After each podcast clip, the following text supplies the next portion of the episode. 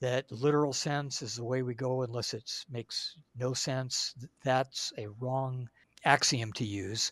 Hmm. Uh, for not just Bible interpretation, but trying to function uh, in life. You know, every everyone agrees that accommodation is done. I mean, of all hmm. every theological stripe, it's just a question of how it works. Hmm. Uh, young Earth creationists hold to accommodation, and so do old Earth creationists. That Scripture is not trying to teach that model. Yes. Right. Uh, right. Scripture assumes that kind of that sort of model mm-hmm. in the language that it uses, because that's what most efficiently would communicate to an ancient Israelite. But the text nowhere is sort of trying to teach that that's the way it is.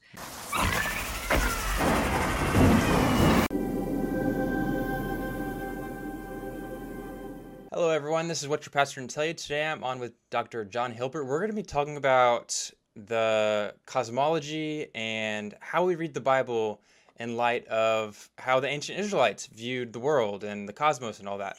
How are you doing today, Dr. Hilber? Very good. Thanks for having me. Awesome. Okay, so uh, first of all, you know, I would assume most people aren't familiar with your work. Can you give us just a general understanding of just your background?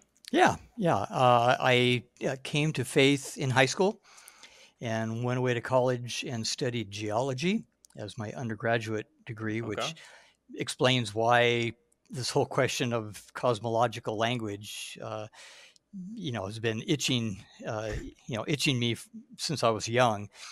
And in some ways, my journey even to seminary was to try to help figure these things out. You know, I had the geology side, I needed the biblical studies side as well. So after graduating from University of Washington in geology. I went off to Dallas Seminary. Uh, I did Semitics and Old Testament for my background uh, studies and uh, fell in love with the Old Testament, uh, obviously, and have never turned back uh, since then. Uh, a- after graduation, though, my wife and I we ma- got married during seminary years. We uh, went uh, back into pastoral ministry, a church that we met uh, doing church planning and I did pastoral ministry for 15 years uh, in a multiple staff situation. So I, I have a pastor's heart, and that was the first half of our life, I guess you might say. And you know, midlife hits, and is it a you know a Corvette with gold chains or more education? And we decided uh, more education, so we sold everything and went back. I went back to school uh, to Cambridge. Uh, did a PhD in uh, Old Testament and ancient Near Eastern studies, uh, where I really plowed into kind of the background ancient Near Eastern texts. So the when I say that, I mean the Mes- you know the Babylonians, Mesopotamia, Egyptians, the Hittite peoples who are in what's modern day Turkey, uh, and uh, the Canaanites, all the people that lived in in the world around uh, Israel. I spent a lot of time working on that and, and their texts. Uh, so so all this time I was you know back in my mind I, I you know I'm percolating ideas about trying to sort out uh, seeming discrepancies between what some interpretations of the Bible. Uh, here, I got to turn off my mail program or it will beep every time something comes in. Sorry about that.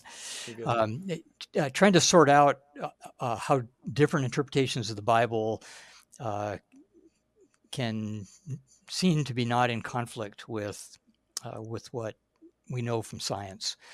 And I take both seriously. I'm, you know, I'm a card-carrying inerrantist. Uh, you know, I'm a member of the Evangelical Theological Society, so I've got conservative roots uh, to this day. You know, inerrancy means a lot of different things to different people. We don't have to mm-hmm. unpack it now, but just the point that I you know that I uh, take Scripture seriously. It's true, and whatever it affirms is true. I'm committed to that uh, as a matter of my confession. so uh, af- after graduating uh, uh, from Cambridge, we went into teaching at seminary. I taught at Dallas for eight years, Grand Rapids uh, Theological Seminary for 10 years, and I'm at McMaster Divinity College now. while I was in Grand Rapids, I got to spend a year at Trinity Evangelical and Divinity College doing uh, my uh, sabbatical with their creation project was uh, which was funded by the Templeton Foundation and I spent the year working on this whole problem of uh, how, how, language is accommodated to our understanding. Uh, and we'll talk more about that later, I guess. And out of that emerged uh, most of the uh, results and conclusions that we'll be talking about uh, in this recording. Very cool. Okay. Can you give us a five minute summary of your book? Yeah, thanks. Uh, yeah, I can picture here. There you go.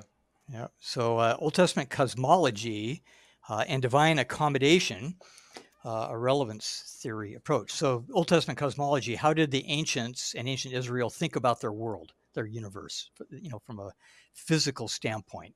How did they conceive of the world and the heavens and the sea and all, all the things around it? That's the question of cosmology.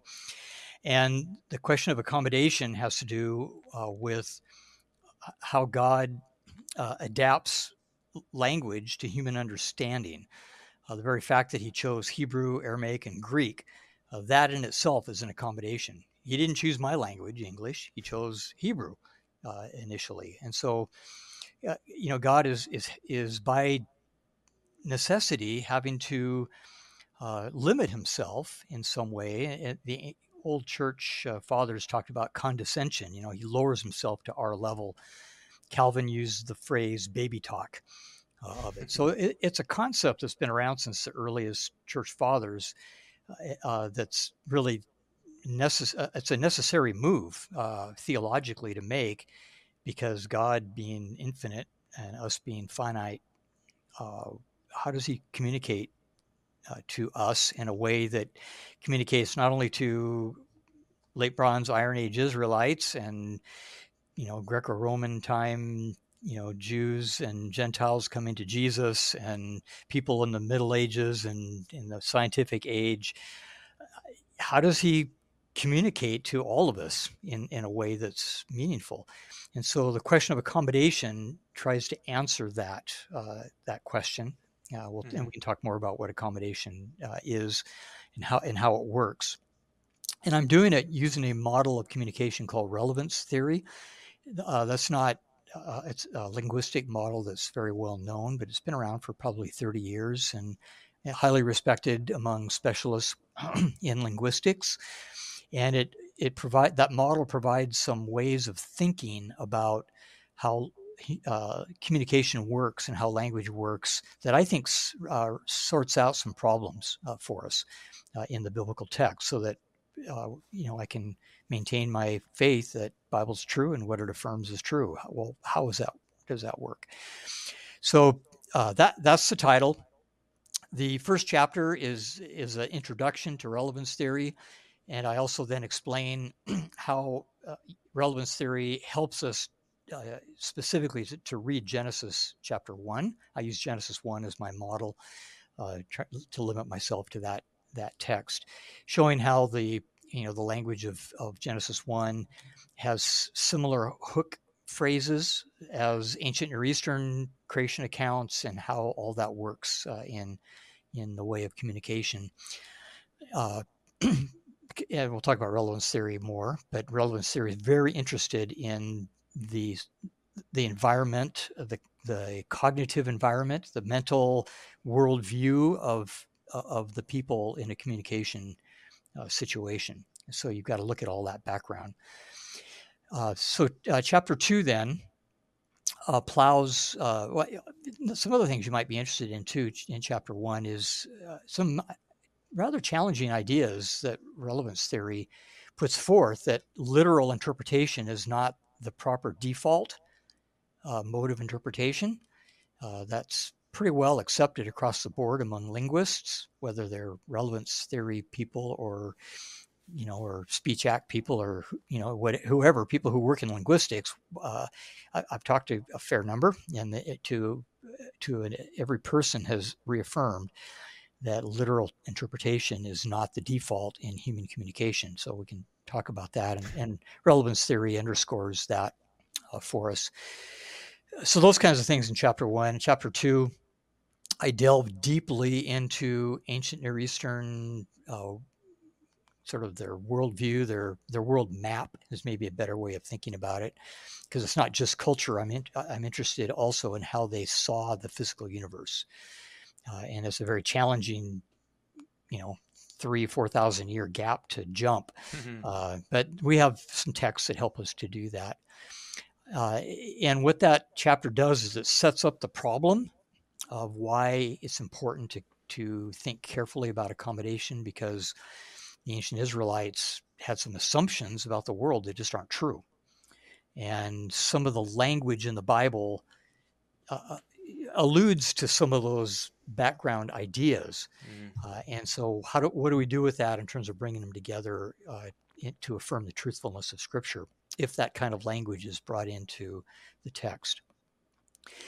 so, with that problem in view, I, I, in chapter three, I go over the, the whole history of interpretation, starting with the earliest church fathers, uh, all the way through the you know the the more or less modern you know period of the people in the 20th century who pretty much defined for us our doctrine of inspiration as we have it today and what we call inerrancy or truthfulness of scripture, infallibility, whatever phrases you want to use, and look specifically at how they grappled with the problems uh, that accommodation are trying to solve. Uh, mostly it had to do with trying to understand the incarnation. How did God become a human being? That's the ultimate condescension, uh, is, is God becoming a, a, human being, a man. They also wrestle with things like uh, why is sacrifice sensible when we have the mm. sacrifice of Jesus? And so they would talk about these things as being sort of teachers or pedagogues uh, to help people of faith come to a higher learning. So, so from the earliest days, uh, the church uh, was wrestling and using this notion of accommodation and I track that theme all the way through church history.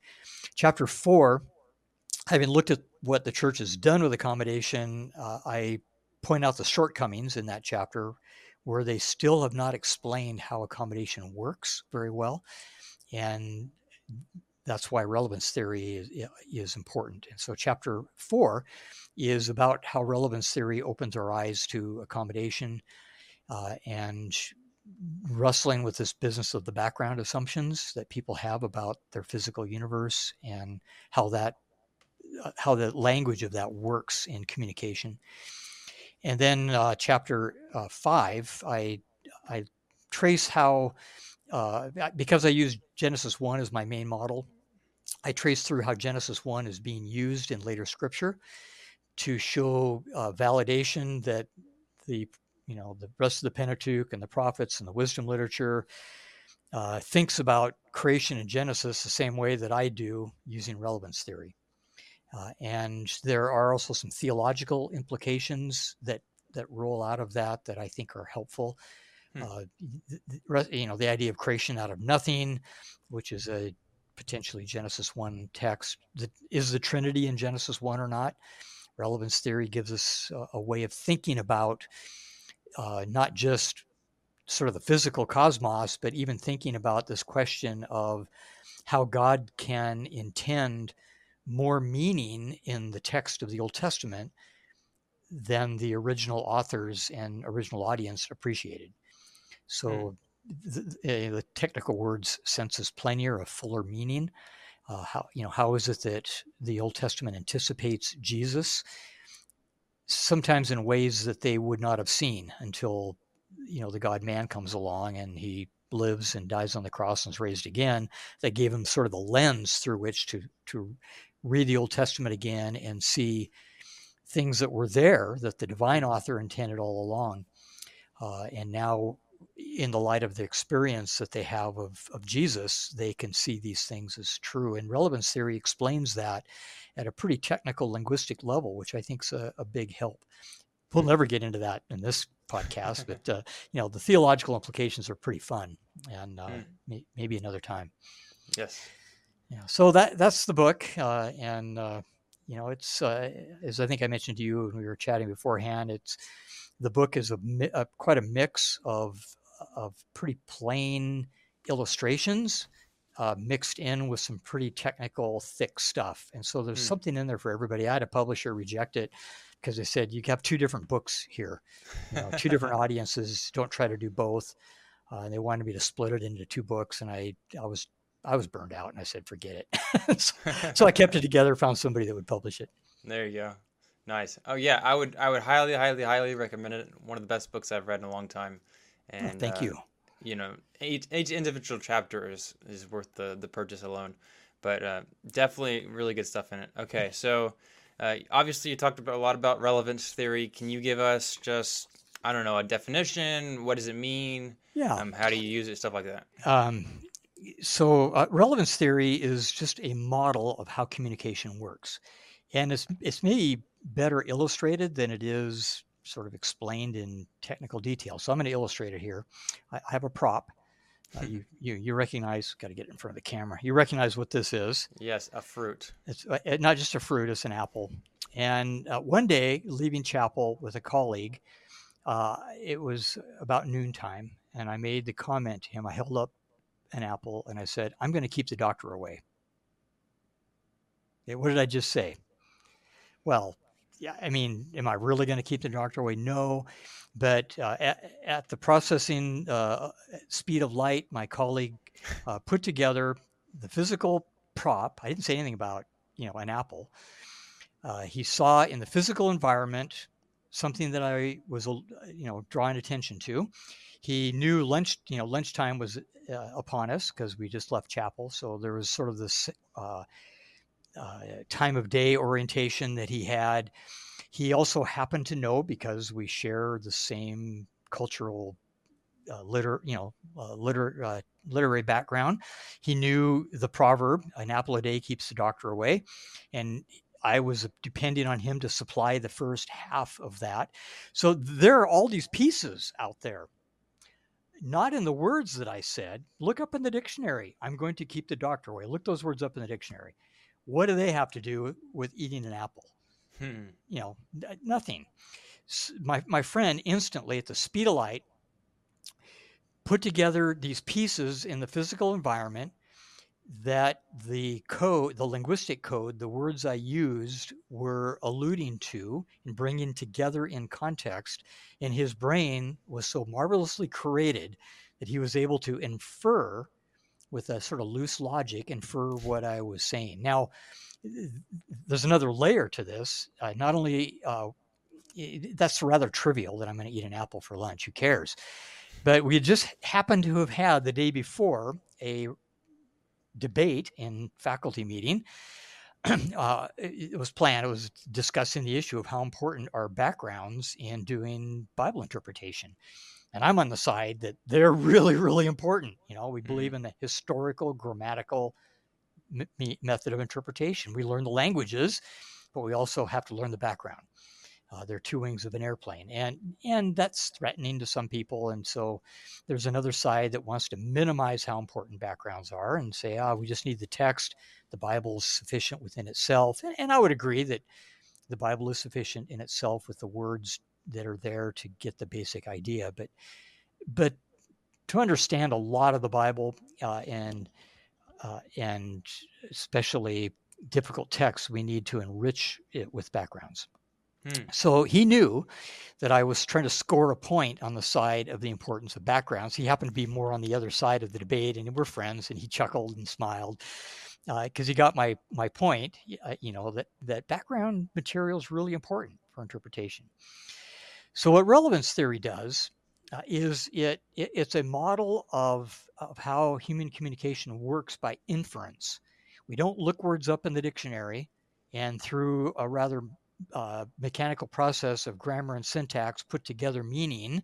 Uh, we do that, but we much more than that. We also uh, we also rely on on the background, uh, the assumptions that we we bring to uh, you know into the conversation. You you know you zach have an entire encyclopedic entry in your brain about all kinds of things that uh, that you may not share with me.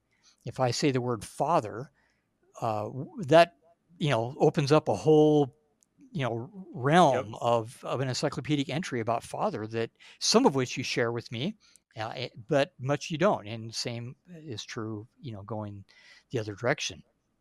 And so eh, we have these encyclopedic entries, and when we talk to each other, the speaker or writer is trying to use sufficient words to guide the listener to consider those assumptions that will they can put together and help make meaning of of what mm.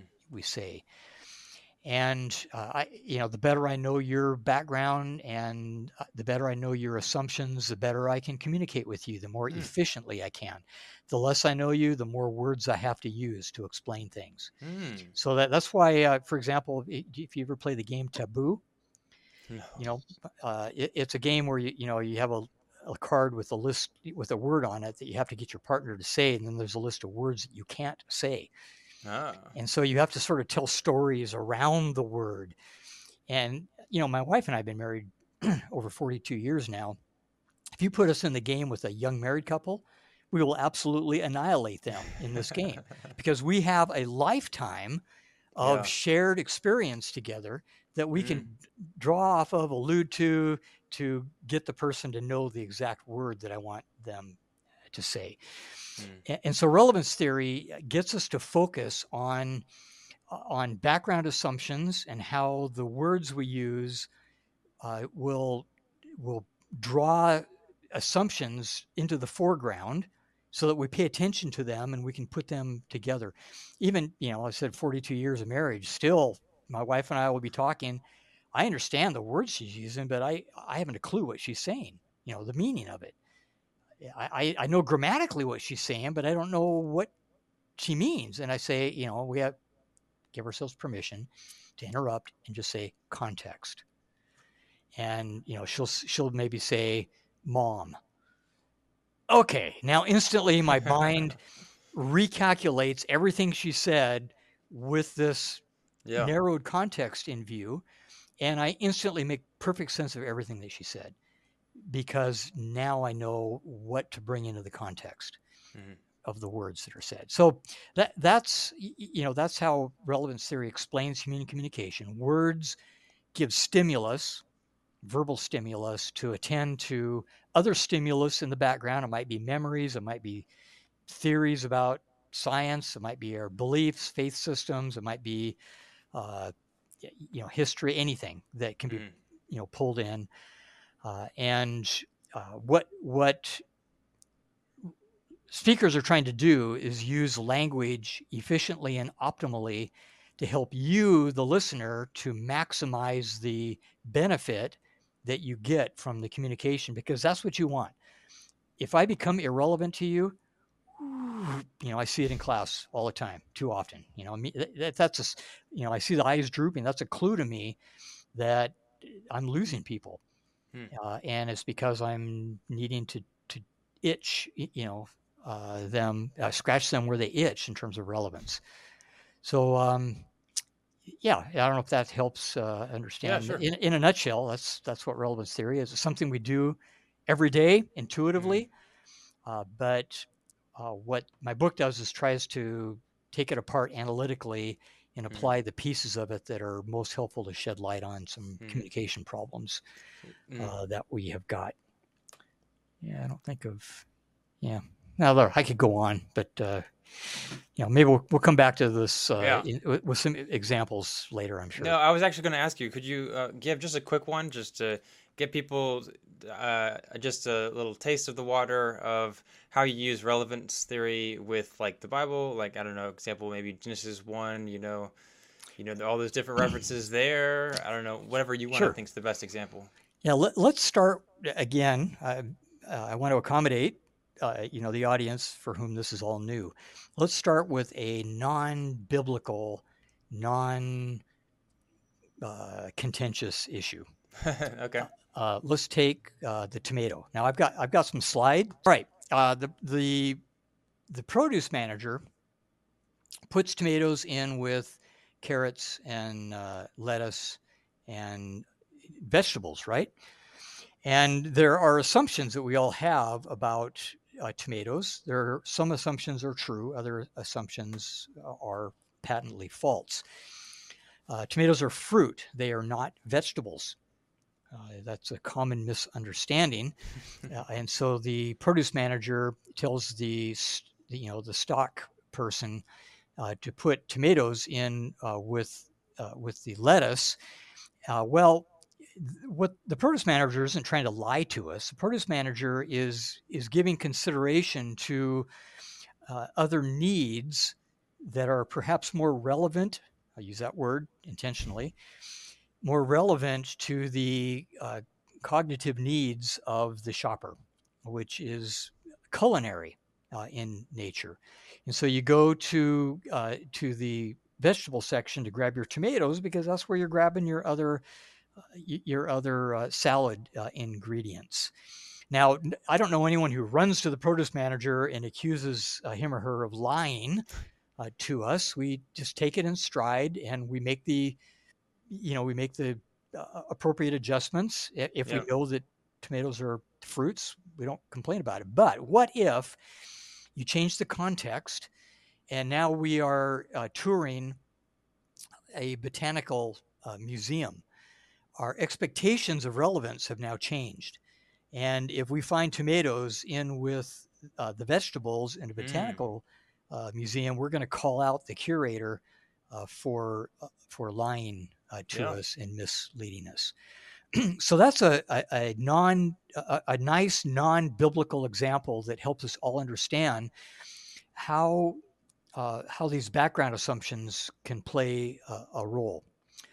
now I, I should uh, I can give an, let me give another illustration. I don't have a slide for it, but it's it's really helpful. Um, I make this the statement uh, to you, Zach. There is a tree.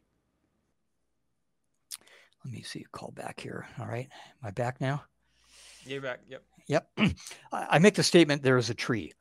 Now, in your encyclopedic entry about trees, there, there, are probably lots of things that you share with with me. Uh, trees provide shade. Where there are trees, there is water. Trees uh, have height to them, so you can climb trees and look out.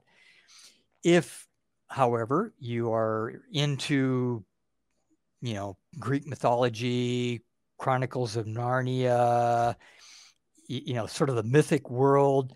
Well, trees often are indwelt or they're the, the soul uh, within the tree is the body of, of a dyad, hmm. you know, um, uh, you know, the sort of the uh, dry, you know, dryad, that's it, dryad, called dryads.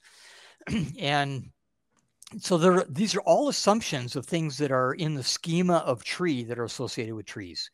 Hmm. Now, if we are walking uh, on a long hike and it's out in the open field and uh, the sun's beating down on us and we are sweating profusely and i say zach there's a tree uh, what am i saying i well I, I, I probably you know to you be saying well let's go get some shade mm. or if we're in the desert and our water skins are getting thin and we've talked about this and i said zach there's a tree well there's a promise of an oasis and we might get some water uh, but if we are uh, in the world of Narnia and uh, and we're in the work uh, in the uh, in the employment of the White Witch, uh, and she's sending us out to kill good Narnian citizens, mm-hmm. and I say there's a tree, there's another you know dryad that we can go kill by cutting the tree down.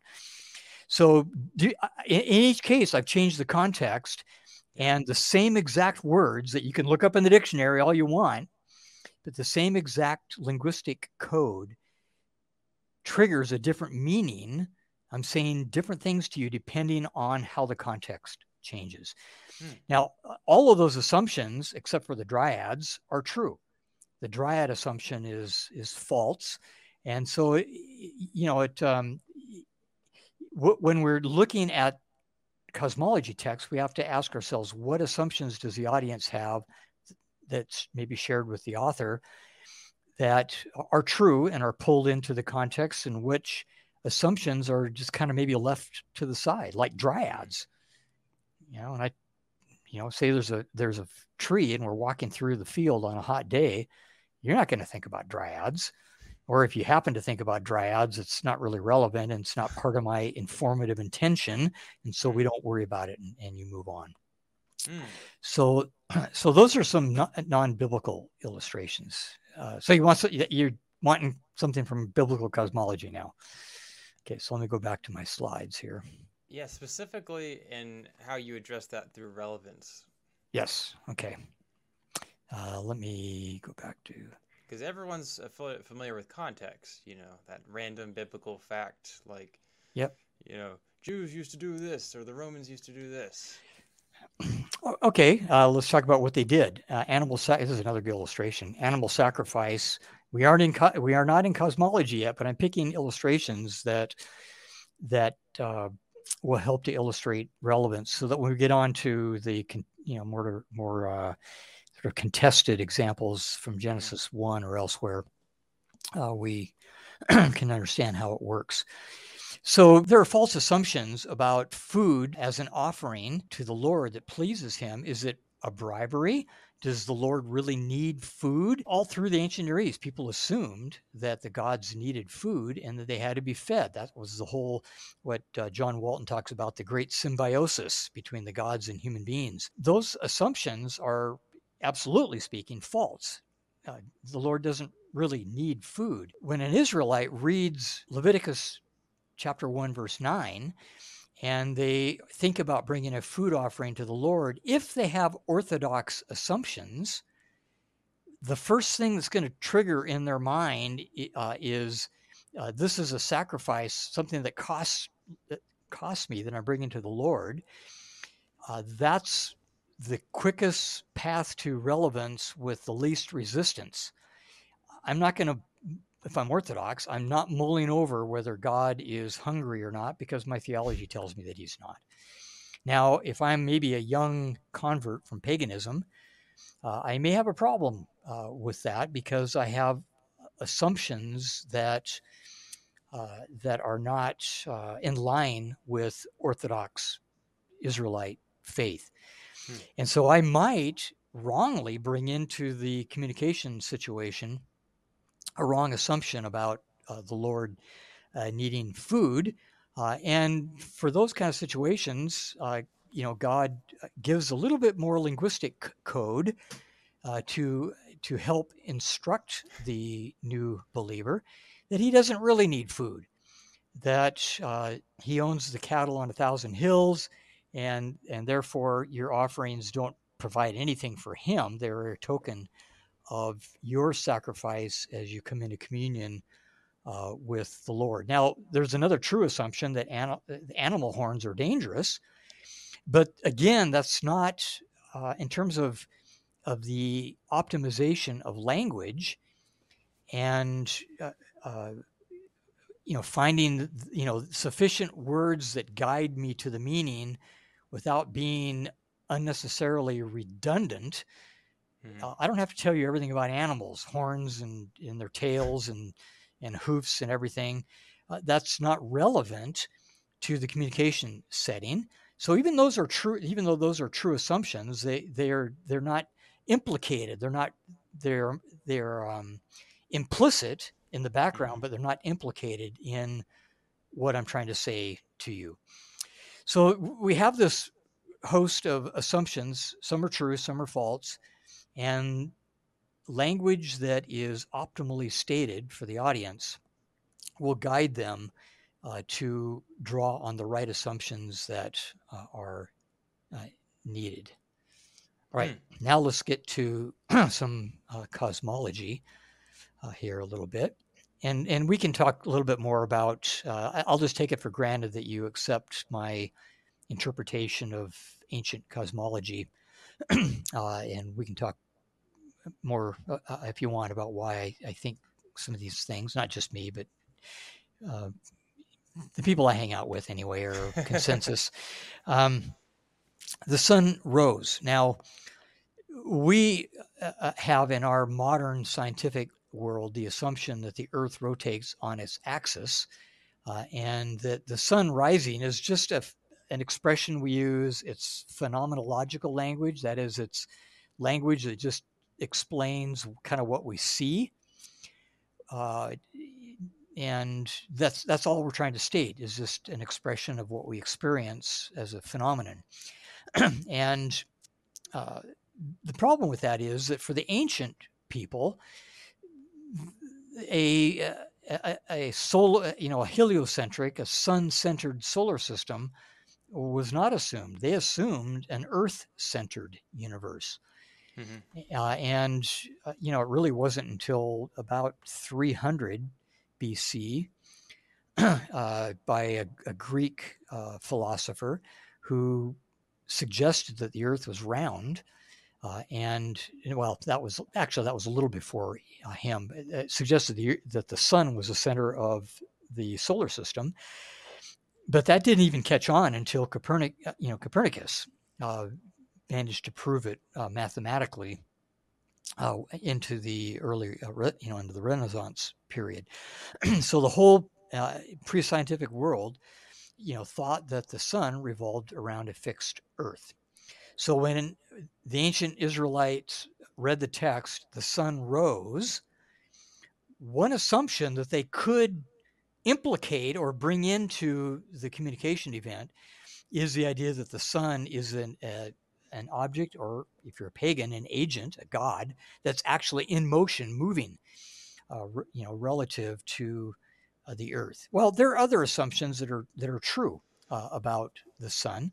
That when it rises, it's morning time. There's also the assumption that if you're out in the sun, exposed, and it's hot, that it can do damage uh, to you. You can get burned. It can do heat stroke. Well, depending on the context, Genesis 19 Genesis 32, the comment that when the sun rose, uh, that is just a temporal marker uh, in uh, the narrative. So the, fra- the phrase, the sun rose, serves as a chronological marker in the narrative. in a more specialized context, like you get in Jonah chapter 4, you know, Jonah's in a huff because he knows God's going to save the uh, Ninevites because they are uh, repenting. And so he goes off, uh, you know, out of the city in a huff, uh, sits off on the east side of the city to see what, you know, what's going to happen. He kind of knows. and then the text says that the uh, sun rose, and we go, oh, uh, you know, this is northern. Uh, well, it's nowadays northern Iraq, you know, it gets pretty darn hot there. and we know that it's going to be a rough day for poor Jonah and so that plays into the, the plant coming up and you know mm. the sun's mm. beating on his head and so a, a different context implicates uh, this assumption about exposure harming but nothing about the sun revolving around the earth or the earth rotating none, none of those assumptions have any relevance uh, in the communication setting of mm-hmm. any of these biblical texts mm-hmm.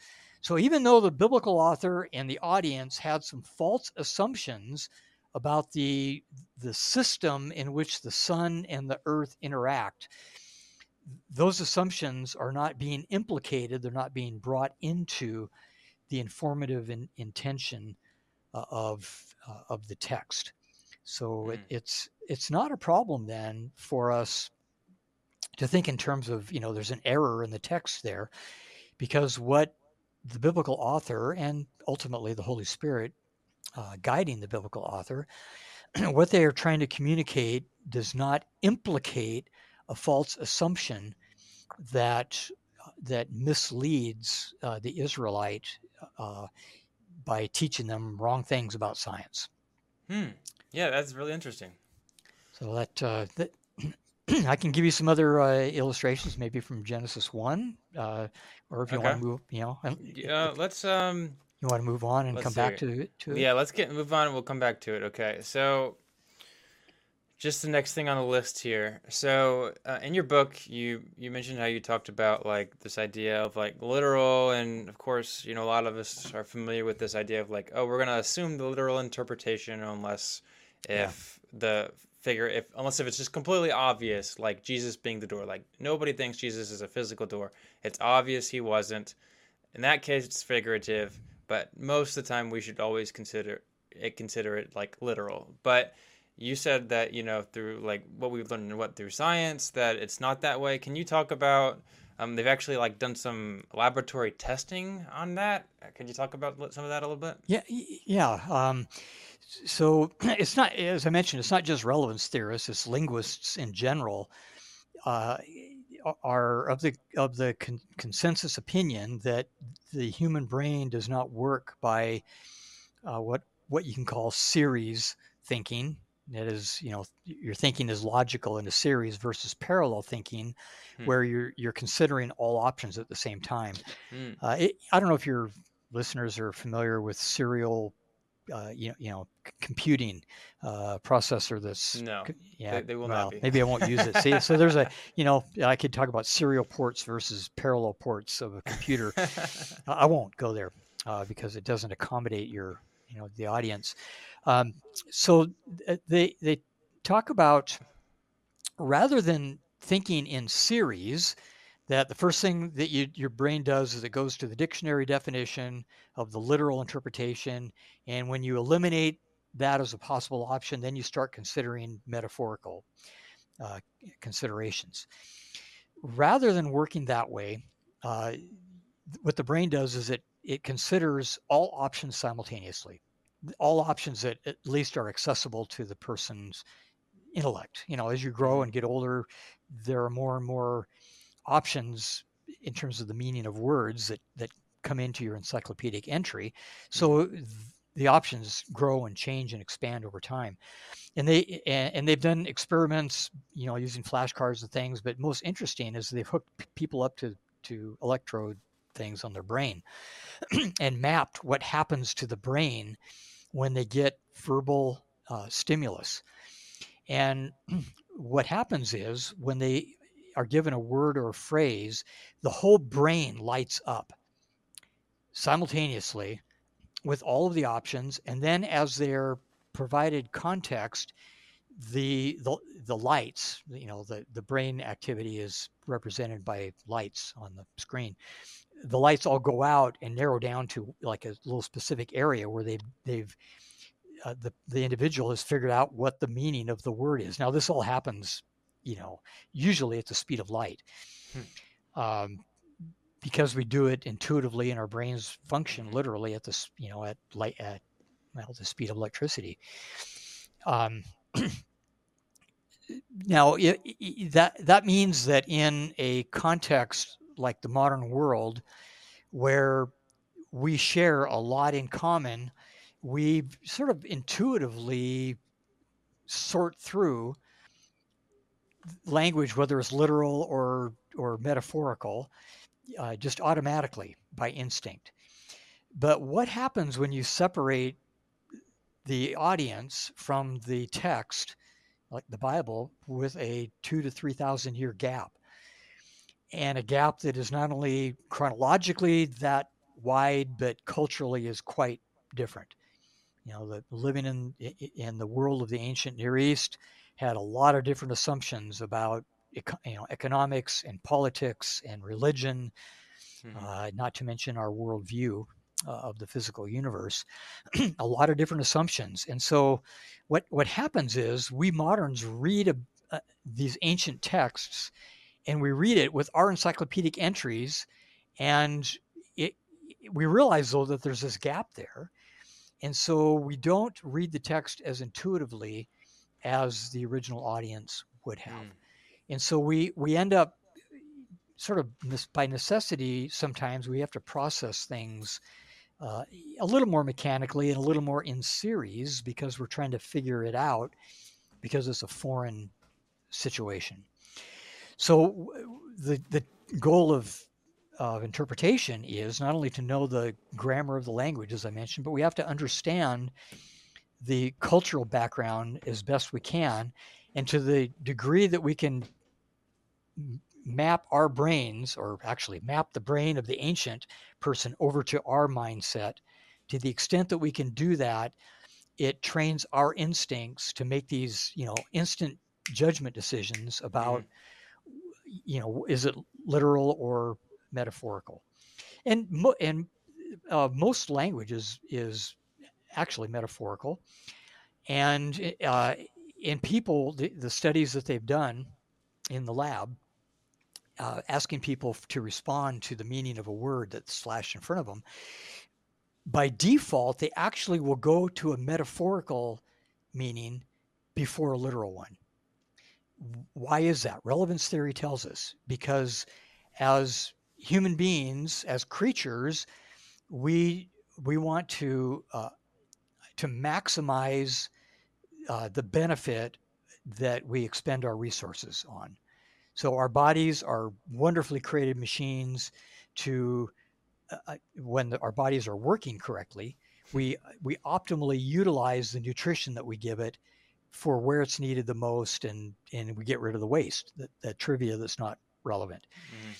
And and we operate the same way really in our language that we are looking to get the most benefit out out of whatever the other person is telling us, and uh, uh, getting my brain is starting to wander here. Uh, yeah, so uh, so w- what what we want to do is to is to have our brains in tune with the way that an ancient person would have optimized the communication situation, hmm. and and and very often, most of the time, you will default to a metaphor because in a metaphor there's more benefit, more cognitive that's that's where I was going with this. There's more cognitive benefit uh, in a metaphorical use of language. That's why poetry is so powerful, and and and the Bible is replete with poetry. Whenever God speaks, He speaks in poetry in in the hmm. Old Testament. Why? Because you know, sort of pound for pound, if you will, figurative language carries a, a better benefit, cognitive benefit, a, better payoff for us. It packs a heavier punch. Hmm.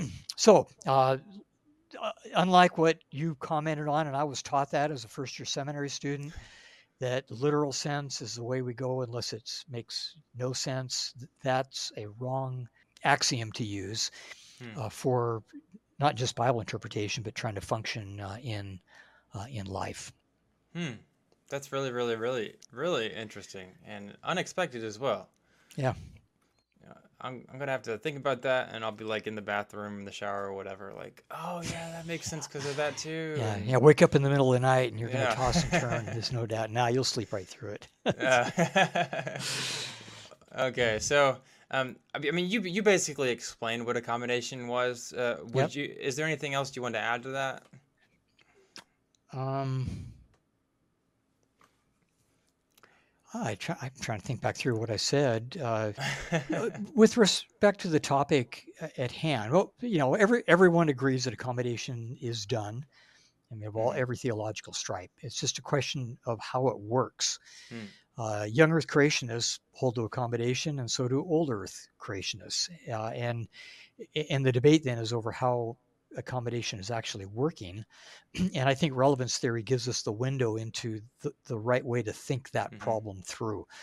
I think we have to look at the cognitive environment, the background assumptions about the physical universe, the mental map that the ancient person, not the modern person, had uh, of of these teachings that they were getting. What did they uh, assume about uh, mm. the universe? that would be the encyclopedic entry for them.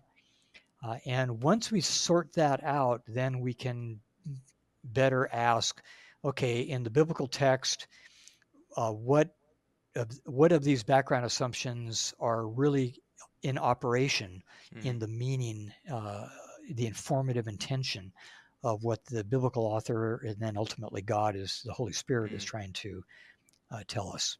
Yeah. So uh, something that is like a really big deal for a lot of people is the idea that like you know if we have allow this thing called accommodation you know that implies that like the bible has errors in it like you know they ha- the biblical writers thought errors about science and cos- cosmology and the heart and stuff like that so you know obviously people who believe the bible is true are going to want to push that away and say hey you know we can't think of it that way that contradicts with god's word and he's a liar stuff like that so, um, I mean, you've kind of talked about how, like, you know, everyone uses some type of accommodation. Mm-hmm. It's it's been a principle that people have used since the beginning of Christianity. You you noted numerous numerous examples in your book of all throughout church history people using accommodation. Um, is there is there anything else you want to add there as far that maybe could ease people's minds about that? Yeah, a couple things. Uh, one, maybe give another example. I just think examples are so helpful that, that I think everyone uh, would uh, appreciate and have to admit that presses us into some kind of model of accommodation where we, to use this is the inside of relevance there to to to bracket out the assumptions that are not at, in operation at play in the text, and to only consider those that are. It's not just the physical universe; it's even human physiology that uh, is potentially problematic. the Bible uses the word heart. Uh, and you know, we say, okay, I asked Jesus into my heart. Well, that's a huge metaphor. You know how helpful that is is a big problem, of course, but but it's used a lot. And and well, we all know that. But you know, for the ancients, um, again, it wasn't so metaphorical. They experienced their emotions that are triggered by thoughts. They experience them in you know in the chest that's you know you get an adrenaline surge in your chest it makes your heart race mm. and so they hmm. naturally connected the heart as the wow. center of emotional life the intellectual life and the will. Uh, they didn't know what the brain did. The ancient egyptians when they mummified a body they scraped the brain out through the no, nasal cavity and threw it away. But they put the heart in a very special jar to you know to preserve it because it's it's what they considered to be the center of the person's uh, inner being, their inner inner life. Hmm. and so you know the Bible doesn't have the, the Old Testament. Greek does, but the Old Testament doesn't have a word for mind. You know, M-I-N-D. It, it just uses the word heart, hmm. or in some cases like your kidneys or your liver but the heart is the most common because they didn't think of the brain as uh, as functioning in that way. So when the Bible uses Old Testament uses the word heart, that is a divine accommodation to the uh, the understanding that the ancient people had of human physiology and human psychology that um, uh, according you know according to what we know is is false uh, but when the Bible uses the word heart, it's not trying to teach us about anatomy and physiology. Uh, it's using the word in, in the way that they intuitively understood it as this is talking about my inner being. Hmm. And they weren't thinking that that uh, David or Moses was giving them uh, an, a, you know, a human physiology lesson when they referred to loving God with all your, you know, your heart. Hmm. So I think that's a good illustration of the kind of language that that forces uh, everyone to use some model of accommodation. And the other thing that's helpful with this goes back to the the technical definition of biblical inerrancy. What does inerrancy mean? Uh, the the classic book on it uh, uh, is a collection of of papers that were read at the uh, International Council on Biblical Inerrancy back in 1977, 78 ish, when uh, you know all the brains of the day, evangelicals, got together and had a big convention to, to try to carefully define what they meant by inerrancy. And the definition that came out of that conference uh, came. Uh, it was in the um, statement on uh, Council on Biblical Inerrancy. It was published in the book edited by Norm Geisler, by the title Inerrancy, uh, published by Zondervan, pretty sure 1978 or so. in chapter nine of that book, uh, article written by Paul Feinberg, philosophical theologian at Trinity uh, Evangelical Divinity College, he, he had the chapter on, on the definition. In the bottom line, after everything is said, is that uh, inerrancy means that the Bible is true in whatever it affirms is true. So the Bible contains the record of people lying to each other, right? Mm-hmm. The Bible ha- the Bible contains lies. Whoa, whoa, whoa, whoa! Wait a minute. Yeah, yeah. in a sense, it, it contains lies because it's it's reporting the speech of Satan or some evil person. It's reporting the speech of somebody who's lying. Well, the Bible's not trying to affirm the truth proposition that that person is making. The Bible is just affirming what the person said. And so that's why the qualifying phrase is so important. It, the Bible is true, and what it affirms is true. Mm. And that drives us to the important question then of always in, in biblical studies, we want to know what is the author trying to inform us about or trying to do eh, uh, bible doesn't just give us information the bible also catalyzes our emotions the bible warns us the bible gives us a call to action. The bible does lots of things. We do things with words. And so uh, biblical truthfulness means that the bible is true in whatever it's trying to do. Uh, what is it what is the author affirming uh, or trying to accomplish uh, at, in that statement that is being made.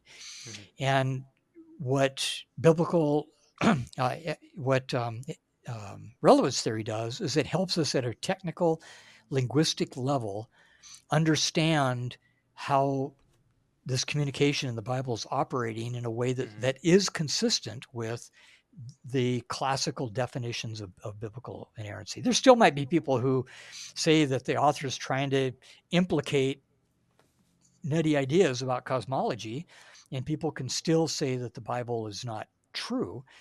But what I think relevance theory uh, demonstrates for us is that we don't we aren't forced into those conclusions. Hmm. There are other ways of thinking about it. Relevance theory by itself doesn't answer any questions. It's again, it's just a model of communication that helps us to analyze carefully the communication that's happening in the Bible. Hmm. Uh, now, the, the interpretive conclusions that people arrive at are are not dictated by relevance theory. It, it, de- it depends on lots of other factors that we that we bring uh, to the text uh, in our interpretive process.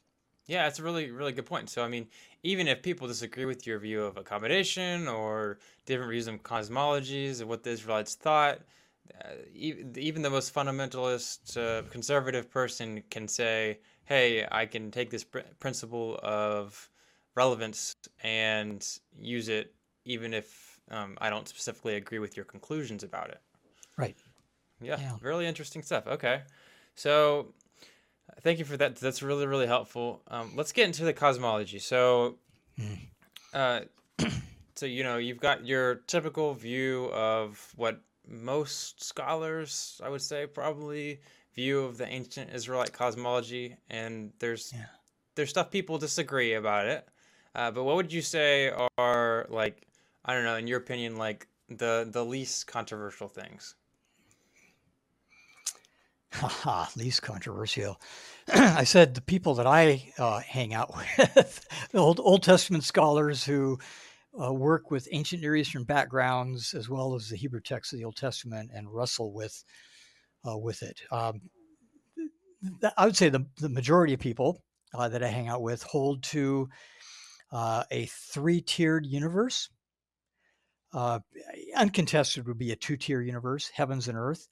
But a third tier universe uh, would argue that there's also um, the belief that there's a, a, realm, a physical realm under the earth, under the surface of the earth. That, I mean, Paul's affirming that when he says, uh, you know, at the name of Jesus, every knee shall bow, whether it's heaven, in heaven or on earth or under the earth, and every tongue will confess that Jesus is Lord of the glory of God the Father. Paul is affirming there, I take it back, not affirming, he's just using as a literary trope the um because I don't want to say that he's trying to teach. You know, that's where I'm kind of getting got to watch my own distinctions here. um, he's not trying to teach a cosmology. He's just using the accepted cosmology of the day uh, to talk about wherever in the realm that you could even possibly imagine Jesus is Lord. And uh, so that's a, a, New Testament uh, example of it. But uh, uh you know, the people that I hang out with are all card carrying inerrantists, members of the Evangelical Theological Society, Old Testament scholars, for the most part, will agree that that the Old Testament held to a three tiered universe. Uh, the she, uh, the word Sheol is the word that's most commonly used uh, in the Old Testament for this realm. Um, how it's connected to the sea and what the boundaries are like with the earth, the sky, those those things are are are difficult uh, eh, for uh, us to know what the ancients might even have imagined. Um, a little more contested would be whether there are uh, whether there's a, an, an ocean or reservoir of water above the heavens. In other words, you have this three tiers, and is the upper tier composed of this firmament, which is a translation used in some English Bible translations of, of Genesis 1 and uh, in Ezekiel, who has a vision of God in heaven, uses firmament. Um, is uh, uh, above the firmament, above the heavens, is there a heavenly ocean where rain ultimately comes from? That would be more contested. And and I have, you know, I've got uh, really, you know, smart OT scholars that I would, uh, you know, would agree with on most things who who would rather say that when the water talk when the Bible talks about the waters above, it's it's just metaphorically referring to rain. I, I am not of the opinion that that's the case, but I think that um, you know that uh, actually the Bible speaks in a way that I think is difficult to escape of uh, waters. We can look if you want to look at some of the texts, you know, in a minute we can uh, look at that. Uh, you know, is the Earth a, a dome? um, yeah, I mean, at this point, we're starting to try to draw a physical model in some detail that I'm not sure the ancients were certain of. And so we have to be careful to what extent we, uh, you know, we derive these, you know, these literal pictures. Uh, I don't know anyone who thinks that, uh, you know, that the Earth uh, is set on pillars.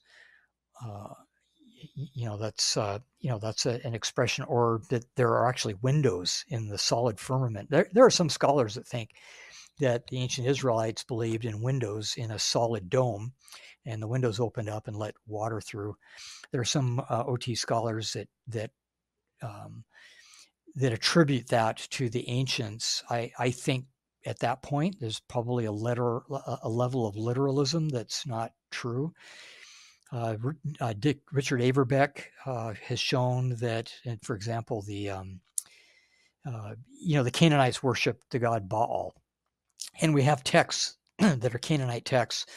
Uh, well, they're from Ugarit. They weren't. They were in the proximity of the Canaanites that give us the stories of, that the ancients believed about Baal. The god we say Baal, I guess.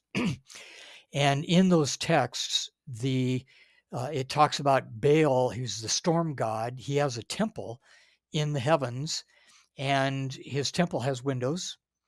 And the text speaks about the windows opening so that thunder can come out and rain can gush out. Uh, you know, and and and the ancients you in in um, in the uh, in the language of of the Ugaritic language, it has the word for the window of Baal's domain right in parallel with the idea of an opening in the clouds. So that the poetry equates, the ancient poetry itself equates the window with an opening in the clouds. So they understood when they used the word window, they knew that they were speaking metaphorically, not in a literal fashion. So I think same is probably true of pillars. The, um, you know so we're we're really delving into trying to figure out what was in the brain of the ancient person um, and uh, and so we'll probably argue about that till the cows come in but but some basic contours tripartite universe uh, the earth is the center uh, the center of the universe with the sun revolving around the earth i think that's pretty well uh, established um, the Earth perhaps floating on the ocean of water, flat Earth probably, whether it's floating or not. You know, I, am not certain of that. Uh, ancient Mesopotamians thought of it that way, as did the Egyptians. Whether the Israelites did, I, I don't know. So those are some uh, cosmological, ancient cosmological ideas, and we can look at some texts uh, uh, you, you, know, I, maybe I can just, you know, name them in the interest of time, but Amos 9, 2 and 3 uh, speaks about all three domains, heaven, earth, and, and the realm of the dead. Uh, the um, book of Psalms in Genesis, uh, Psalm, in Psalm 136, verse 5, speaks about the earth being uh, spread out over the waters. Um, Psalm 148 speaks about uh, the heavens, the highest heavens, and the, and the waters above the highest heavens. Uh, Psalm 104 speaks about God uh, constructing uh, his temple. It, the beams of his chambers are constructed constructed in the waters. Now, you know whether that's a heavenly ocean or not. Um, we could go to Genesis, and I think that Genesis pushes us that way pretty hard uh, when it uh, when it talks about God separating the waters uh, that are uh, the waters above and the waters that are below, and uh, in the waters above there are waters that are, are that are above with respect to the firmament. Whether you define the firmament as a as a sort of a, a, a two-dimensional plane that that separates the atmosphere that we live in from the domain of the heavenly beings or whether we, some translations translate it as the word expanse. So it's like the atmosphere the expanse of the atmosphere. Um, either way there's water the waters the cosmic ocean is above that. And the prepositions in genesis 1 i think force us uh, to that conclusion unless you can prove that it's metaphorical in some way. Uh, and there's arguments that you can try to do that, but I'm not convinced uh, of them. in part because when you go to Mesopotamia or you go to Egypt, um, it's very clear that they believed that the earth is almost like in a bubble that was surrounded by a cosmic ocean. Uh, and we even have pictures that you know that were given in, in ancient Egypt of the the goddess of the sky, the goddess Nut, who's arched over the earth, holding back, and and the pictures have captions, so we know what they believe these parts of the universe are. And there's an ocean, you know, the the infinite cosmic ocean waters are outside of the goddess Nut, uh, above her arch over the earth and in between the you know her arch and the earth is the atmosphere in which we all uh, inhabit and uh, and live.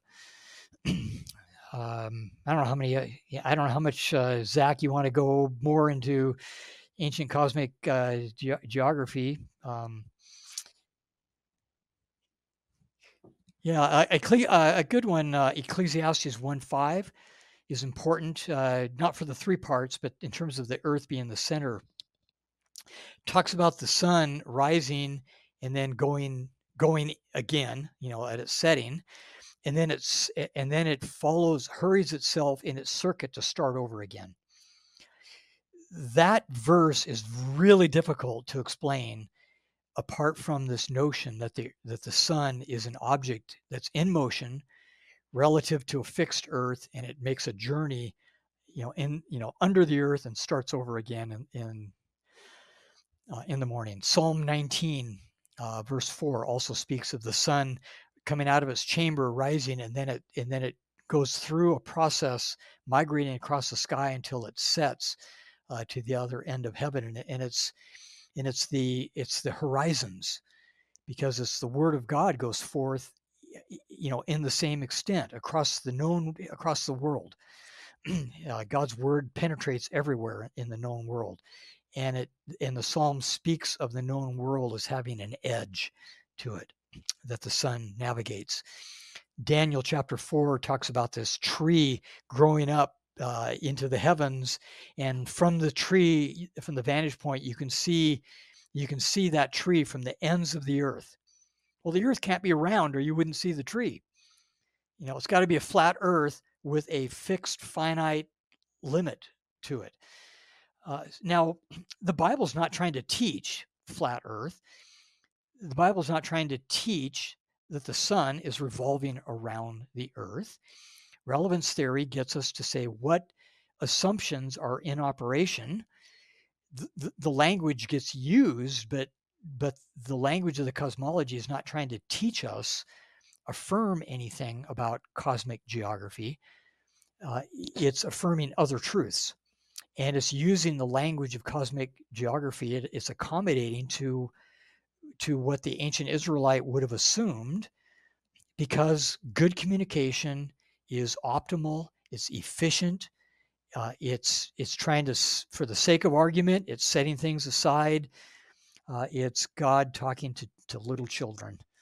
And we think we're so smart in science right now. 50 years from now, I won't be alive, but you know, but who if the Lord tarries, we don't know what is on the horizon scientifically in 50 years, but we will be humans will be laughing at what we believed in 2023, I guarantee you. So you know, th- this language is, is accommodating uh, really uh, uh, assumptions that are erroneous that we hold today.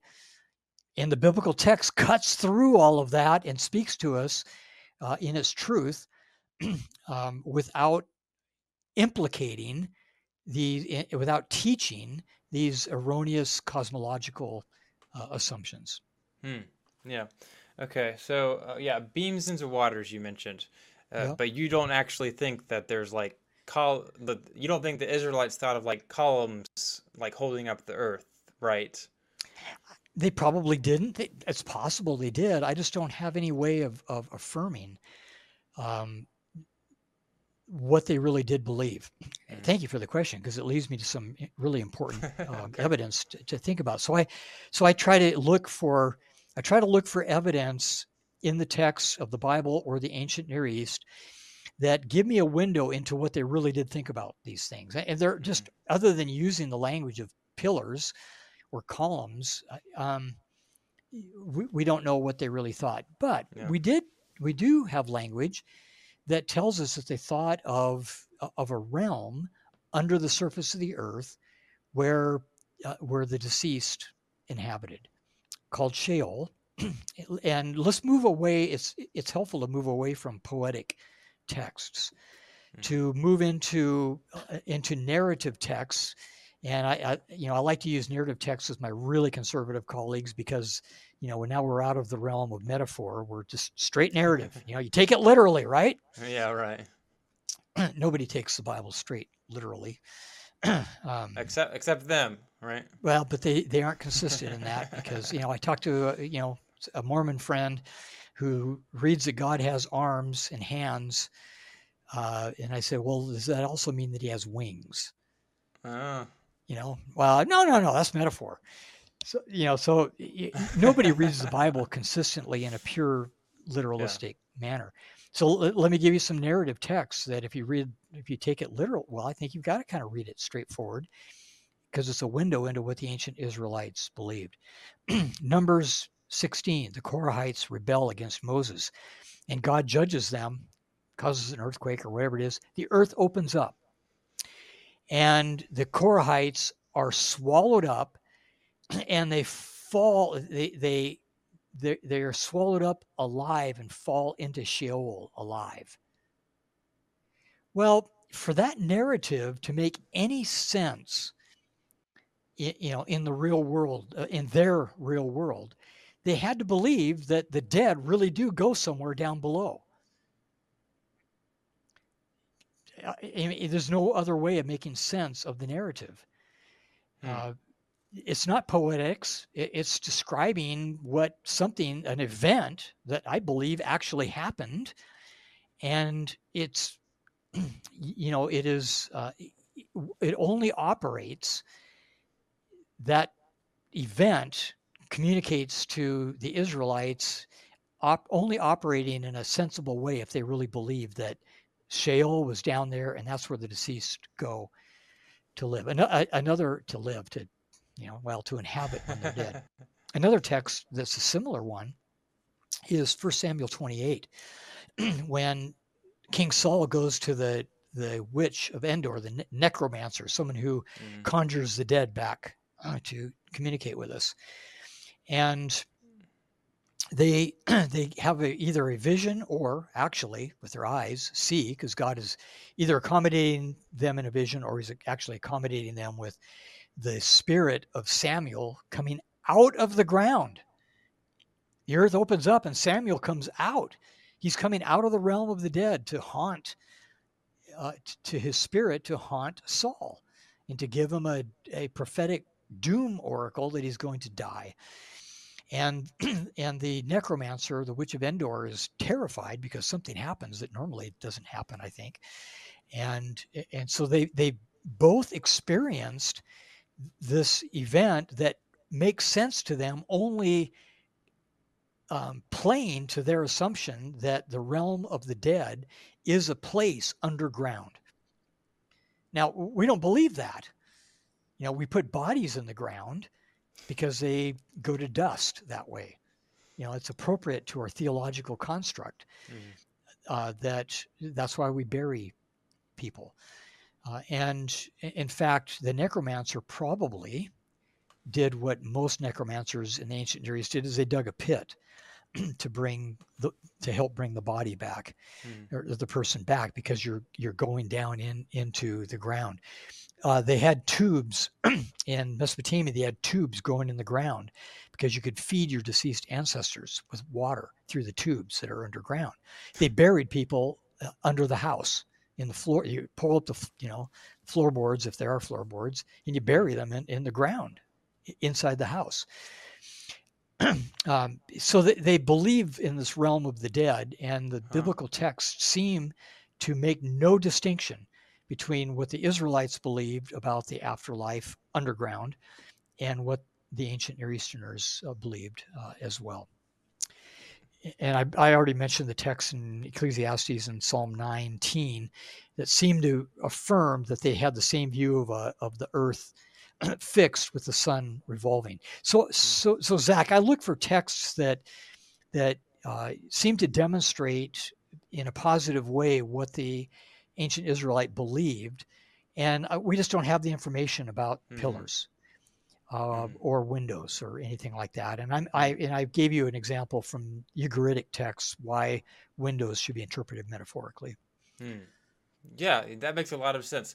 And something I like about you and your book and the way you write and think is that you're not some like, you know, scholar that's just like, you know, thinking about not, not pejoratively, not you're not like some liberal scholar just looking, you know, for the, you know, everything in the in the Bible has to be some like super literal like it they're ancient peoples that's how they thought like you, you think about it critically like you're you're willing to say hey you know that is an ancient way they looked at the bible or ancient way they looked at the world and you know some of these like we're actually just taking it too literally and i, I really like yeah. that um, i like that approach a lot so um, you can feel free to keep going with uh, your different verses but um, just a quick little side note so i've got this oh. right here oh good illustration and, yes so um, let's see. So I'm I'm just trying to figure out what you want me to change here. So I've got I've got some windows right here. Yeah. So maybe I need to exit that out, right? Yeah, I get rid of the windows. Yeah. Um. So I, get I don't have. what were we gonna say? Uh, yeah, yeah. What, pillars. You know, that's the tough one. There is that black realm above the serpent, and in Mesopotamia and Egypt, they did believe in a, uh, serpent was the cosmic chaos monster that inhabited the deeps, and they mm-hmm. thought that the deeps did wrap around under the earth. I think so. This uh, this oh. um, illustration, well, the sun doesn't have wings. It, you know, they they depicted the sun with wings because uh-huh. it, it, was an object that, uh, metaphorically, flew through the sky.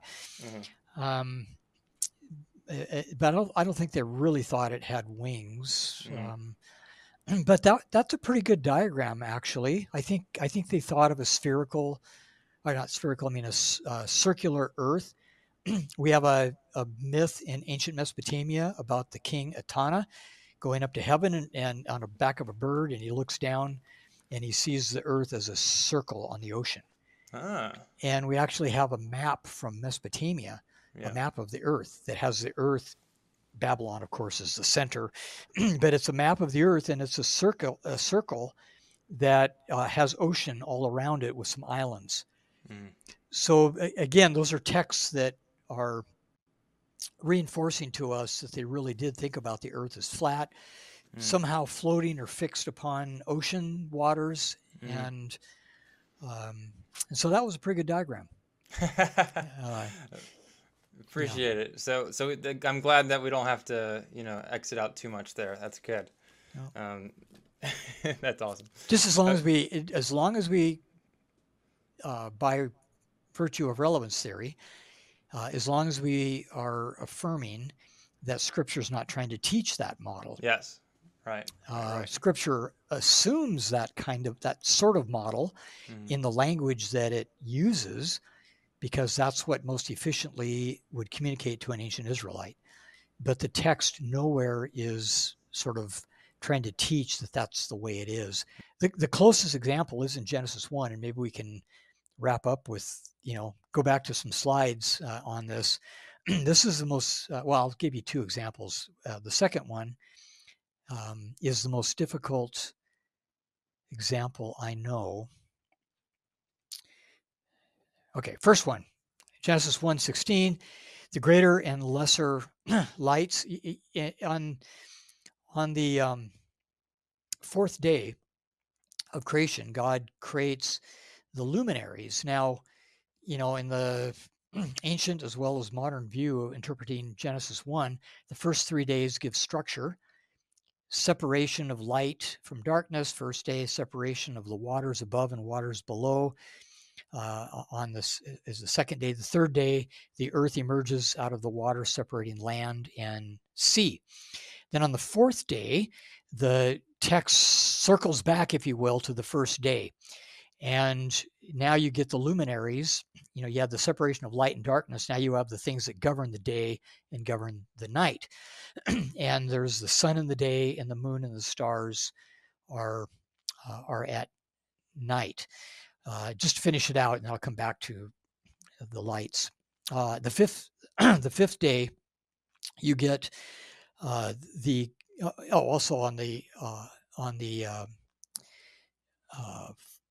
yeah on the fourth day you get the lights and and the creation uh, yeah and then on the fifth day you get the creation uh, circling back to the second day you get the birds that inhabit the heavens above and the fish that inhabit the sea below so you've got the second day, got waters above the sky uh, and the waters below. And so the fifth day fills out the structure that was created on the second day. And then on the sixth day, you get God creating the things that uh, inhabit the land. Because on the third day, you had the land separated from the water. And so the land is filled uh, on the sixth day. So you get in Genesis 1, you get the this paneling effect of of form, days one to three, and fullness on days four to six. A very elegant literary structure that I, I think should point us away from a literal uh, Earth history reading of the text. That's how I think the ancient Israelite would have read that text in a in a literary sort of way. But again, that I could takes more discussion to prove that. So let's come back to Genesis 1:16. So God um, makes the greater the greater lights. Well, for the ancient uh, Israelite, they they knew that the sun and the moon were bigger than the stars and brighter than the stars. They didn't understand that there were gas giants out there in the universe. Uh, they didn't understand that the moon only reflected the light of the sun. They didn't understand that uh, that the sun was like four million times bigger than the moon.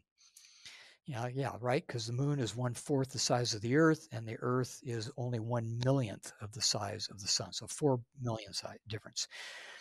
Uh, they, you know, they thought that the sun and the moon were bigger than the stars. Absolutely, and that's a false assumption. Whereas we know today that the sun and the moon are larger and brighter, relatively speaking. Well, the text isn't worried about trying to teach uh, astronomy. Well, about the nature of those astronomical bodies. It's only working on the assumption that these bodies are more conspicuous and therefore they serve nicely as markers for uh, for the days and and the seasons that are of supreme interest to an agrarian culture that does farming. They want to know where's water come from. They want to know where the sun fits into things. They want to know uh, about land and dirt relative to water. they want to know that when they plant a seed in the ground, that it brings forth its kind, and when they uh, when they um, put their sheep together to mate, that they're going to get other sheep from that and not cockroaches. And, and that's what Genesis one is talking about. You know, they reproduce after their kind. It's it's giving the um, agrarian Israelite the confidence that God has given a structure to the universe that provides for life to flourish and helps them in their agrarian tasks. And with respect to the to the um, moon and the sun, it also helps them with the calendar so that they're able to observe the the um, ceremonies, the festivals in God's temple. And of course, we go with Walton's view, which uh, maybe probably most scholars do. It goes back to the ancient rabbis that Genesis 1 is describing the creation of a cosmic temple. Then these um, these cosmic lights are governing the rhythm the rhythm of the religious celebrations in the cosmic temple and also the earthly temple uh, that gets built. So the text informs agrarian and religious interests with regard to seasonal rhythms in a temple calendar. It's not trying to inform us about all the properties of these luminaries uh, in the in the sky. All right, that one's not too tough. This next one is the hardest one that I have ever wrestled with of the cosmic language. It's, it's the, the discussion about the waters above the firmament, because it does seem to um, bring in this assumption about there being a reservoir of water above the firmament. And, you know, I think, well, let me, I'll, I'll, let me read the text because And God said, Let there be an expanse, a firmament, in the midst of the waters. In other words, you have this cosmic ocean, and the firmament splits these cosmic waters. And let it separate the waters from the waters. And God made the firmament or the expanse, depending on how you want to translate it, and separated the waters that were under the expanse, that's the ocean, and the waters that were above with respect to the expanse. It's not the clouds.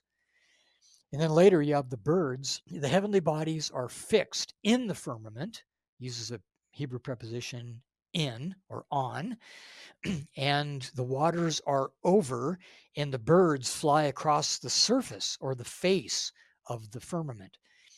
And they knew that the clouds would block the sun and the moon.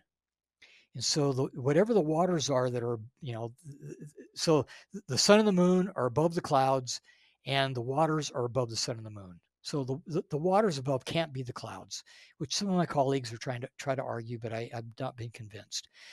So Genesis, in a, in a rather unsettling way for me, seems to draw in this cosmic assumption about a heavenly ocean. Now, let's look at what the text is doing, though, that I think helps mitigate the problem. We have these false assumptions in the ancient world. Marduk made the rain source. If you read the uh, the account of Marduk creating uh, the universe, he takes the Tiamat, the cosmic ocean goddess, he kills her, he splits her in half, uh, takes her carcass. So she's simultaneously the limitless cosmic ocean and she's a dragon or a serpent uh, uh, in the water. Now, ancients are smart people. They knew that it was a logical contradiction to have an infinite ocean and a finite dragon. So they are speaking in analogical, metaphorical language to some extent. But Marduk takes the carcass of Tiamat and he splits it into, he takes her her skin and makes the firmament of her skin to hold back the waters above so that they don't fall down in a chaotic way below. And those waters then, the uh, text later tells us that he takes the waters above and forms the clouds uh, with them as, as though they are breasts that can give us rain. You know, as a breast would give milk, so the clouds are like that, uh, giving us rain. but there's this assumption about Marduk creating this cosmic expanse. Uh, and the cosmology necessarily in the ancient world involves the creation of the gods. Cosmogony in the chart there, that's the fancy word for how the universe came into being. and theogony is how the gods came into being. So in the whether it's Mesopotamia or Egypt, as the universe is is brought into being by the the original God, and the and the God creates these other parts of the universe, they are inseparably connected with a manifestation of the deities as well. So the heavenly, you know, the, the ocean is this cosmic goddess. Uh, the sky in Egypt is a goddess. The earth is a god. yeah, in some mythologies, the earth is a goddess. Uh, the sun is a god. The moon is a is a god. So you you get the creation of the gods with the creation of the cosmos. The, the two are just inseparable. Now, I think Moses in Genesis 1 is teaching Israel that no, it's not Marduk or any other God who is your source of life and rain. It's Yahweh, the God of Israel. now, it's true that the sky contains, contains condensed evaporation, uh, but I'm not sure that that's a true assumption that's implicated in the text. It's an assumption, happens to be true, but I don't think the text is talking about that. Now, is the text trying to affirm that there really is an ocean up there that uh, constitutes part of the universe? I would say eh, the way I try to explain it is that for the sake of argument, Moses is granting a an ancient Near Eastern cosmic picture only to deny it and to offer a counter narrative to all of the ancient Near Eastern creation texts that have the earth in creation coming out of the cosmic waters. The first God comes out of the cosmic ocean, creates everything else. It's inseparable from the gods. That was universally believed in the ancient world. And Moses, being trained in Egypt as he was, he knew all these Egyptian texts. He knew the, the Mesopotamian traditions. He copied as a youngster, I'm sure. He was trained as a, as scribe to write Egyptian, and he would have copied these Egyptian mythological texts. He knew this stuff inside out.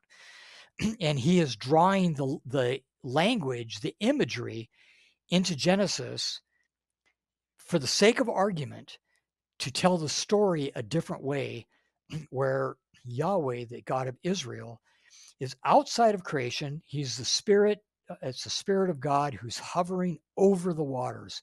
He doesn't emerge out of the waters like you get in uh, in Egypt.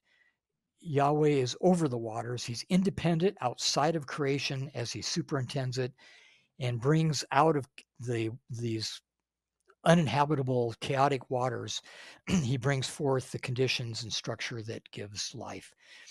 So that that's how I um, grapple with, you know, the um, text of of Genesis one, six, and seven, and it's the most difficult one because it seems to give lip service to this cosmic ocean. But I, I, I would argue that the text is not trying to teach us that that's the way it is it's for the sake of argument, drawing upon that assumption uh, in order to tell uh, a, a more important truth uh, in a different way.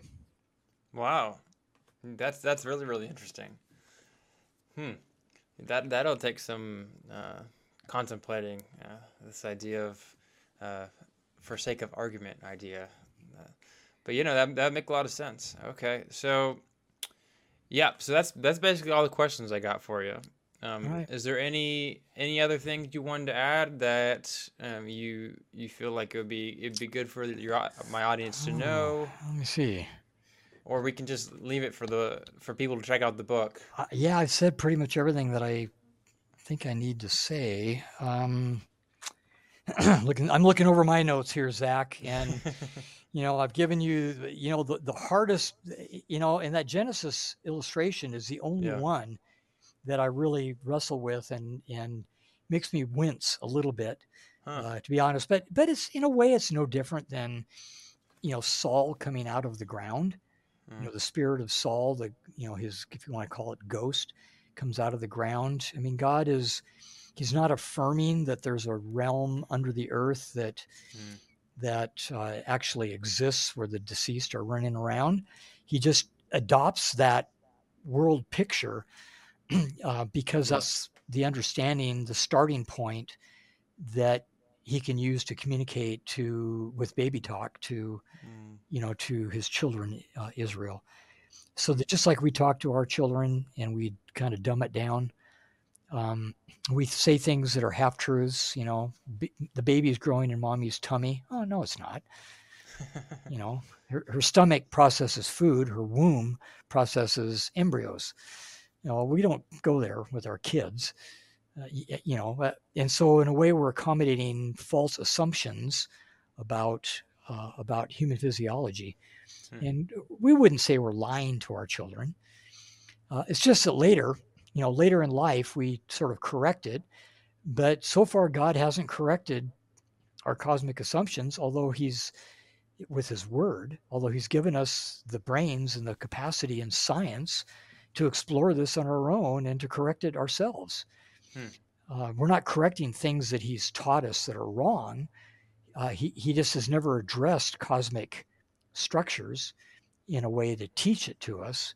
Uh, he's letting us figure it out uh, on mm. our own. And I, I, think that's the exciting work of a scientist yeah. is that it, God has given scientists the, you know, the sacred, the sacred task of coming to understand um, how he has put together his cosmos. The mm. Bible tells us why, uh, but uh, science can tell us how, and the two are not in conflict. Mm. it's uh, the old conflict, the war between Bible and science is a myth. Mm. uh, Neil, um, I forgot his first name. I want to say Cornelius, not uh, Plantinga. Alvin Plantinga, sure. Alvin, thank you. Alvin Plantinga wrote a book, a really good book, Where the Conflict Really Lies. Uh, if you've not read it, Zach, it's one that you, you would enjoy. Where the Conflict Really Lies. And he goes through kind of the history of thought uh, showing that uh, that Christianity has never been at odds with science. Uh, it, it's mm. it's the making of liberal intelligentsia, and it's the making of fundamentalist Christianity. Huh. Uh, and that um, among Christian intellectuals, there's never been a, a war with science. That's really, really, that's that's interesting. That's probably another topic in itself. Um, yeah, so uh, just came to mind. So I've always this is more of a New Testament topic, so you know if that's not your okay. category, that's okay. Um, uh, so you know, so G- Jesus, um, you know, he's baptized by John, and uh, I guess the Holy Spirit descends on like a dove, and some some some that kind of nature there. And there's this almost, if I'm remembering correctly, like he like he goes up into the sky or something like that. Uh, you mean in his ascension? Yeah, in his ascension, right? So, yeah, yeah, in Acts chapter one. Yeah. So how do you understand that? Uh, the, uh, well, fortunately, the biblical text at his baptism makes it clear that the Spirit comes like a dove. Hmm. Now, what what Jesus actually saw? I mean, was there actually a bird there that was the embodiment of the Holy Spirit? I mean, I, I don't know. I don't I don't have a theological problem with that. um, you know, God can appear in the in the form of a fire. God can appear yeah. in the form of a human being in the Old Testament. God incarnates Himself in a real human being, unites His mm. His person in two natures, or unites two natures in His person, um, the s- second person.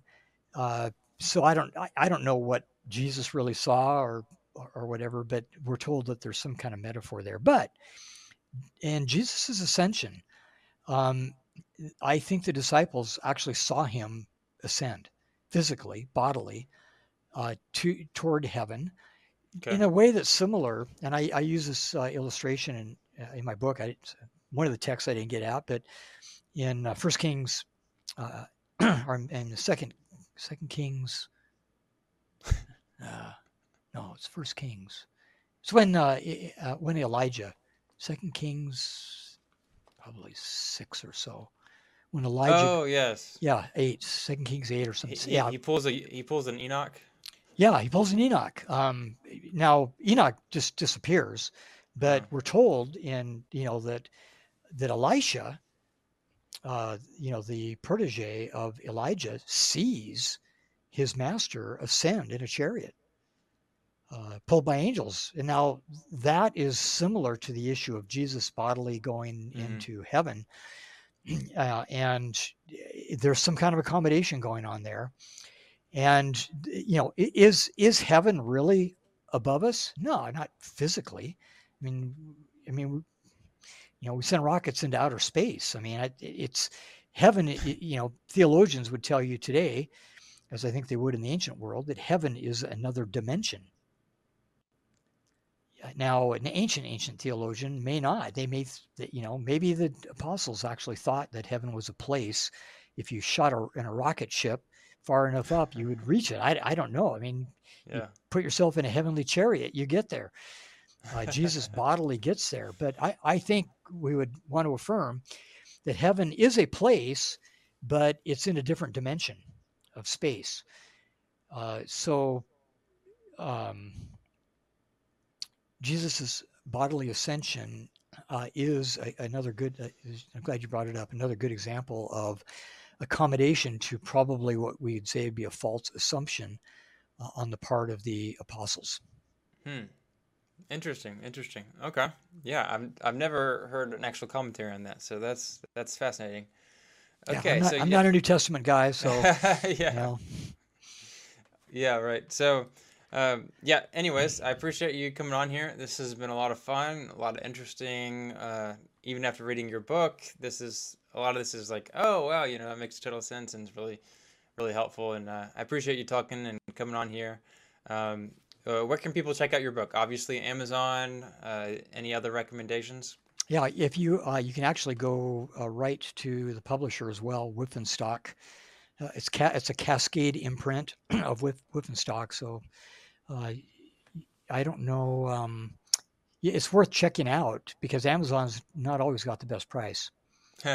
um, you know, it might Wipf and Stock might uh, in some instances. So, yeah, I would check there. Um, yeah, there are some other places that uh, other Christian book distributor type places and things that get you a discount. So it's worth shopping around. But thank you for Sure. for plugging it. And, and just a warning. I mean, it is in some places it's just really thick, dense reading.